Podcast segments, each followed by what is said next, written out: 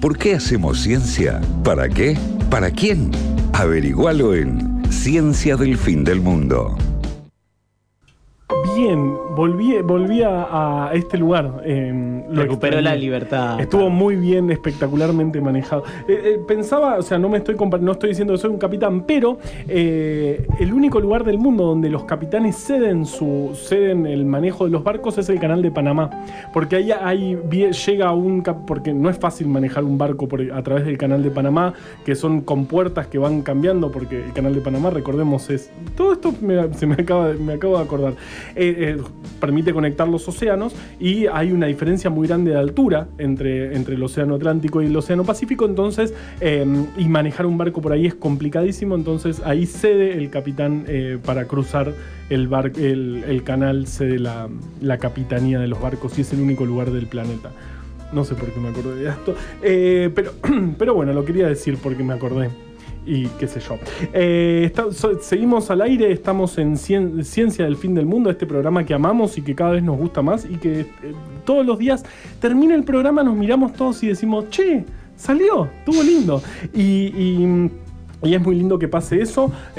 Son las 18:24, aunque tal vez lo escuchen por podcast, que también en Spotify, en nuestro canal de Spotify, donde están todos los programas, se está escuchando bastante por ahí. Donde ya dimos el juego para hacer, que es lograr escucharlo y lograr que cuando decimos la hora sea la misma hora en la que está escuchando la persona que la que se dice en el podcast. Y eso, ¿no?, pasó ya tenemos registrados 3 casos que escucharon exactamente cuando dije la hora, era la hora real a la que pasaba, así que espectacular.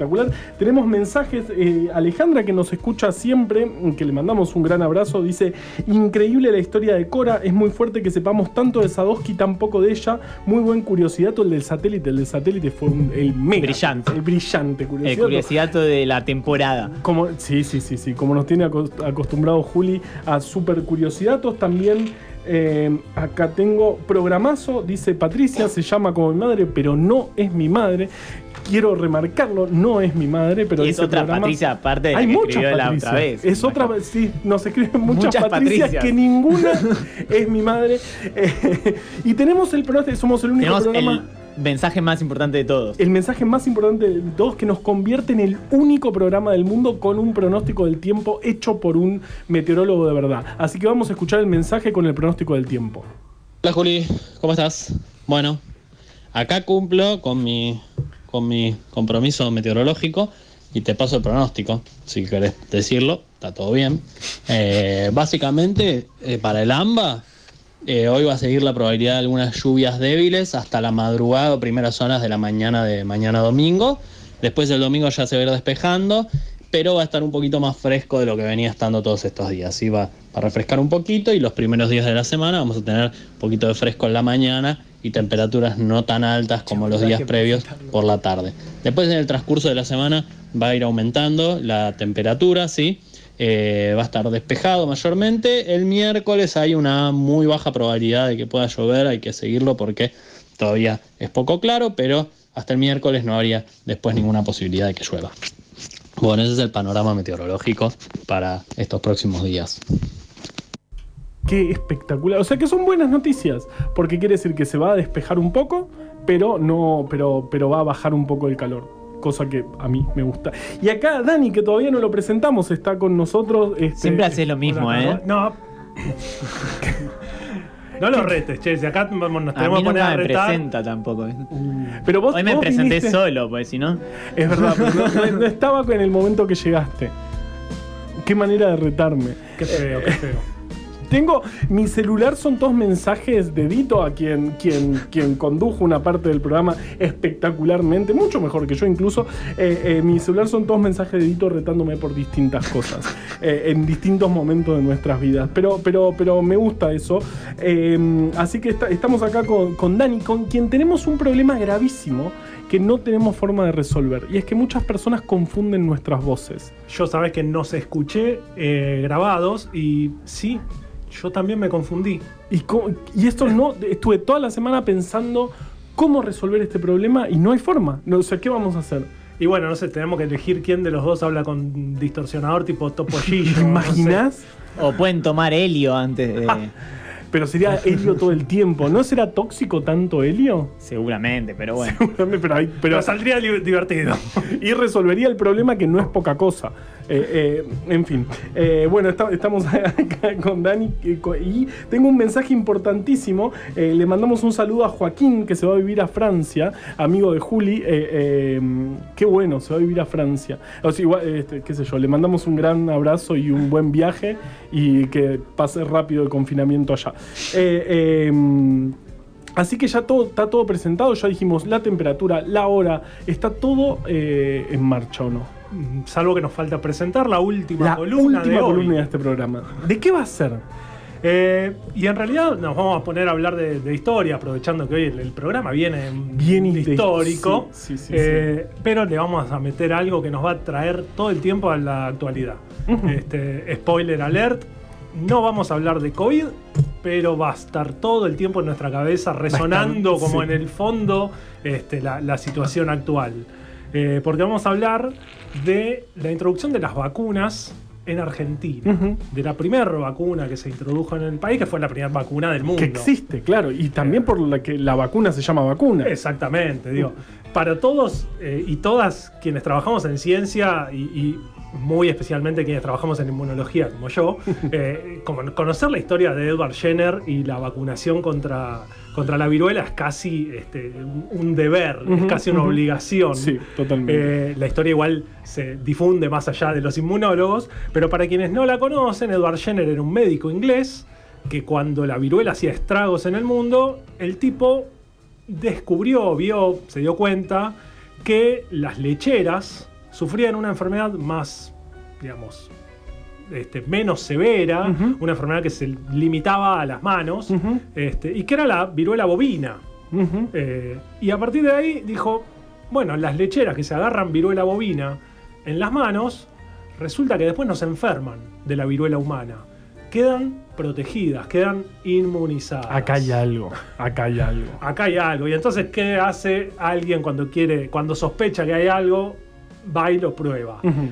Estamos hablando de hace 2 siglos. Me imagino que lo probó en el mismo, con consentimiento de las otras personas. Te imaginas, ¿no? un poco errado. Pero con idiosincrasia de hace 2 años, de 200 años. Era otra humanidad y otros experimentos los que se hacían. Sí, de hecho el experimento fue agarrar la viruela de la vaca, inyectársela a un chico de 8 años, ver que evolucionaran las lesiones típicas de la viruela bovina, y después agarrar e inyectarle la viruela humana. Por suerte, Edward Jenner tenía razón. Y tenía razón, y ese niño había sido el primer vacunado de la historia de la humanidad, porque si no se hubiese enfermado de viruela gracias al procedimiento que hizo Jenner. Y muy probablemente se hubiera muerto. Seguro, claro. Claro, el problema es todos los experimentos anteriores, ¿no? Digamos, de los que no nos hablamos. De los que no sabemos.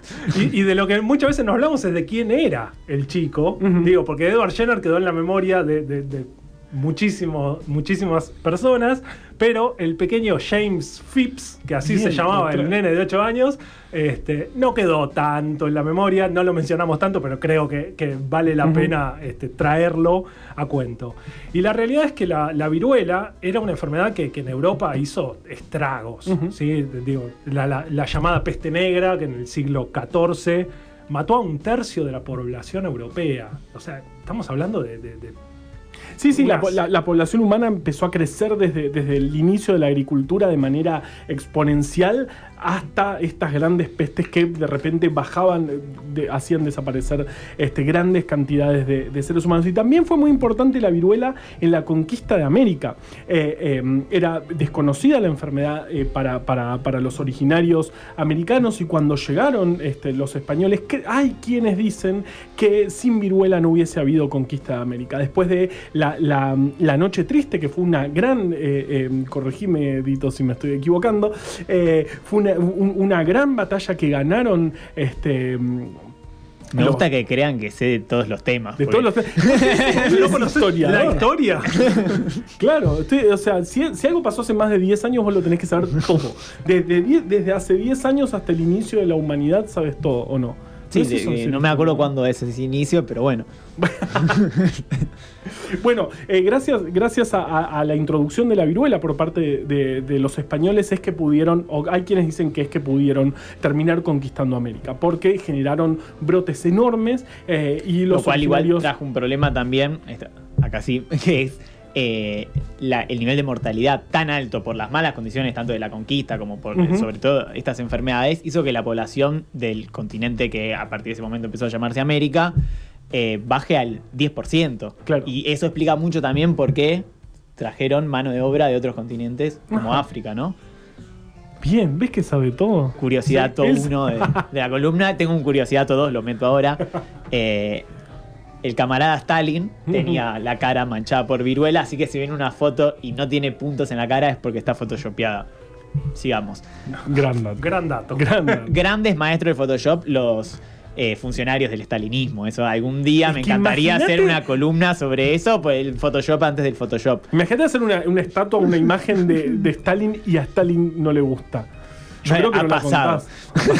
Ha pasado y nunca terminó bien esa historia. Entonces, pero estamos hablando, Jenner descubre la vacuna, incluso justamente por las lecheras, entonces cree que hay algo del estar expuesto a las vacas que protege contra la viruela, llama vacuna a esto que le da a este niño. Y así se empieza a vacunar en todo el mundo. ¿Y cómo? Y estamos hablando en 1790 y pico. 1796 es cuando Jenner descubre la vacuna. Y una década después, la vacuna llega a nuestro país. Que ni siquiera era nuestro país, ¿no? Estamos hablando de 1805, así que no era nuestro país. Claro. Al territorio que hoy es parte de nuestro país. Exacto, no nos deja mentir. Exactamente. Qué difícil hacer esta columna con un historiador enfrente. Te digo que tengo una presión. Qué difícil también que es escribir, cuando te corrigen esas cosas siempre. La cuestión es que un presbítero, Segurola, y vamos a nombrar muchas calles. Hoy va a haber muchas calles, sepan. El presbítero Segurola es quien se encarga de traer la vacuna al país y de, digamos, promover su uso entre la comunidad médica del virreinato en ese momento. De hecho, hay un médico irlandés de apellido O'Gorman, no sé si le suena, en la ciudad de Buenos Aires, los O'Gorman. Uno de la familia de la célebre Camila, Miguel O'Gorman, que según Google podría haber sido su abuelo, su tío abuelo, su tío. Hoy encontré todos esos datos. Todos los familiares posibles, casi. Así que según la fuente... Pero familiar era. Miguel O'Gorman, médico irlandés, se encarga junto a Cosme Argerich y Francisco Muñiz de diseminar la vacuna. Y no sé si les suenan los nombres de Argerich y Muñiz. Sí, totalmente. Incluso Muñiz, por lo que yo encontré, porque cada uno busca en distintos lados, Muñiz fue el que encontró una pústula porque ¿qué hace la viruela bovina? Genera unas pústulas parecidas a las que generaba la viruela en los seres humanos, pero no se había encontrado todavía en nuestro país para 1830 y pico todavía. Entonces se traían esclavos con sus pústulas y se usaban las pústulas de los esclavos para hacer campañas de vacunación. Entonces Muñiz fue el primero que encontró una pústula en una vaca. Dijo, che, acá hay vacas, así que acá tiene que haber. Y él encontró la primera vacuna desarrollada en nuestro país, que del desarrollo era sacarle pústula a una vaca, no mucho más que eso, pero sí se inició la vacuna con este material, con una vacuna argentina, y fue el mismo Muñiz que termina muriendo después de fiebre amarilla. Eso iba a decir, que lo tuvimos en nuestra primer columna, una maravilla, la vida. ¿Y en qué año fue la vacuna contra la viruela hecha por Muñiz? Creo que en el 1831, si yo no me equivoco. Y ya vamos a llegar a 1831 y a Rosas, a Juan Manuel de Rosas. De hecho, en ese momento la vacunación, imagínense, digo, y acá vienen los paralelismos, la sociedad aristocrática de Buenos Aires con ganas de andar inyectándose el producto obtenido de una pústula de un esclavo o de una vaca después de Muñiz. Imagínense lo reticente que era esa sociedad a administrarse una vacuna. Totalmente. Si estamos viendo... Claro, si pasa hoy, no me quiero imaginar en 1820, ¿no? Claro, claro. Sí, totalmente, totalmente. Así que había un gran trabajo de los médicos de convencimiento de que se dejaran aplicar estas vacunas. Y la cosa, más o menos, iba andando entre la gente de las ciudades. Uh-huh. Pero en las poblaciones indígenas había la viruela, como decían antes, digo, desde la época de la conquista, la viruela hizo desastres. Estrago. Hay brotes de viruela tremendos que aniquilaban poblaciones, era terrible, sí. De hecho, en una de las cosas que estaba leyendo, veía los brotes reportados en las poblaciones indígenas de Argentina, de nuestro país, y no me anoté los años porque eran como demasiados. Era demasiado, 3 hojas de... Claro. Sí, sí, sí, sí, sí. La cuestión es que si las poblaciones de la ciudad eran reticentes a vacunarse, los indígenas todavía peor. Y ahí es donde también entra Rosas uh-huh. a jugar un papel muy interesante. De hecho, Rosas lo que hace es preocuparse por convencer a los caciques uh-huh. sí. de que les convenía vacunarse. Y ese convencimiento lo hizo de distintas formas. Uh-huh. Una interesante fue convocar a caciques con sus tribus y vacunarse él adelante de todos, mostrándoles que no pasaba nada, que era inocuo. Obviamente que también... Buen método. Sí. Dura una vez, ¿no? ¿Cuántas veces? No, lo hizo, yo encontré que lo hizo varias veces. Lo hizo varias veces él. La inmunidad de la vacunación dura más. O sea, no hubiera sido necesario que Rosas se exponga a la vacunación muchas veces, pero claramente lo que se sabía de inmunología era prácticamente nada. Prácticamente nada. De hecho, se sabía prácticamente nada de prácticamente todo, por así decirlo. Pero sí, lo cierto es que él fue convenciendo y a distintas tribus y exponiéndose a la vacuna. Por ahí estamos hablando de la persona más vacunada contra la viruela de la historia argentina, Juan Manuel de Rosas. Quien termina ganando, terminan reconociéndolo. En Inglaterra le dan el premio Jenner, justamente en honor a Jenner, al quien vacunó a ese niño, justamente por las campañas de vacunaciones en poblaciones originarias, cosa absolutamente inédita en el mundo. Mi padre siempre me cuenta que él cuenta con colegas, mi viejo es trabajador social, y con colegas de otros países le dicen, ¿cómo campañas de vacunación en poblaciones originarias? Nadie entiende que eso pasó gracias a Juan Manuel de Rosas, a don Juan Manuel de Rosas. Vamos a decir lo que... Hay un dato muy importante que estamos obviando, ¿no? Uh-huh. Acá nuestro conductor, Carva, tiene un nombre de pila, uh-huh. que es Juan Manuel. Sí. Y sí. Bueno, podríamos imaginarnos a quién refiere ese nombre, ¿no? De hecho, yo una vez fui a la casa de Carva y tiene una divisa punzó. Original que dice Viva la Santa Federación, muera el loco salvaje con G. Como corresponde. Unitario Urquiza, sí, sí. Mueran los inmundos unitarios, inmundos con Y. Espectacular. Juli nos contaba hoy que tiene problemas con las cosas que son dos, con la izquierda y la derecha y esas cosas, y no sabía cuáles eran, o sea, le costaba saber cuáles eran los unitarios y los federales, y cuál es la forma más fácil, los federales son los buenos. Claro. ¿O no? Totalmente. Bueno, no sé. Sí, es política esto. Podemos decir que son inmunizadores los Exacto. federales, porque de hecho, y ahí es donde también hablamos de que la medicina también es política, la ciencia también uh-huh. es política. Rosas se preocupó verdaderamente por inmunizar, por ir a vacunar, por proteger a las comunidades indígenas de que no se mueran de viruela. Uh-huh. ¿Sí? De hecho, la mención, el premio que mencionaba recién Carva, fue dado por la Sociedad Real Jenneriana, esperen porque me anoté el nombre, porque es Sociedad Real Jenneriana para la Exterminación de la Viruela, que estaba localizada en Londres, la que le otorga este premio y además lo hace socio honorario uh-huh. a Rosas de esta sociedad en Inglaterra. Bueno, la preocupación real de inmunización de las comunidades indígenas se traduce en que no hay reportes de brotes de viruela en las comunidades indígenas entre 1819 y 1871. Uh-huh. ¿Sí? Justamente en el 71, el año de la fiebre amarilla, claro, ¿no? Claro. Bueno, en el 71 vuelven los brotes de viruela. Fue un mal año, evidentemente. Fue un mal año, para la salud pública argentina, mientras gobernaba Sarmiento. Un año difícil fue el 71, sin duda, del siglo XIX. Los brotes de viruela se volvieron a registrar en el 75, en el 81. Esto que les decía, todos los anteriores a 1819, no me los anoté, pero eran muchos brotes. Uh-huh. Y después de Rosas, 71, 75 y 81. Demostrando también lo que con la biología, con la medicina, podemos ver que se termina traduciendo de políticas uh-huh. sanitarias, ¿sí? Totalmente. La ausencia de un plan de vacunación, o como lo llamaran en ese momento.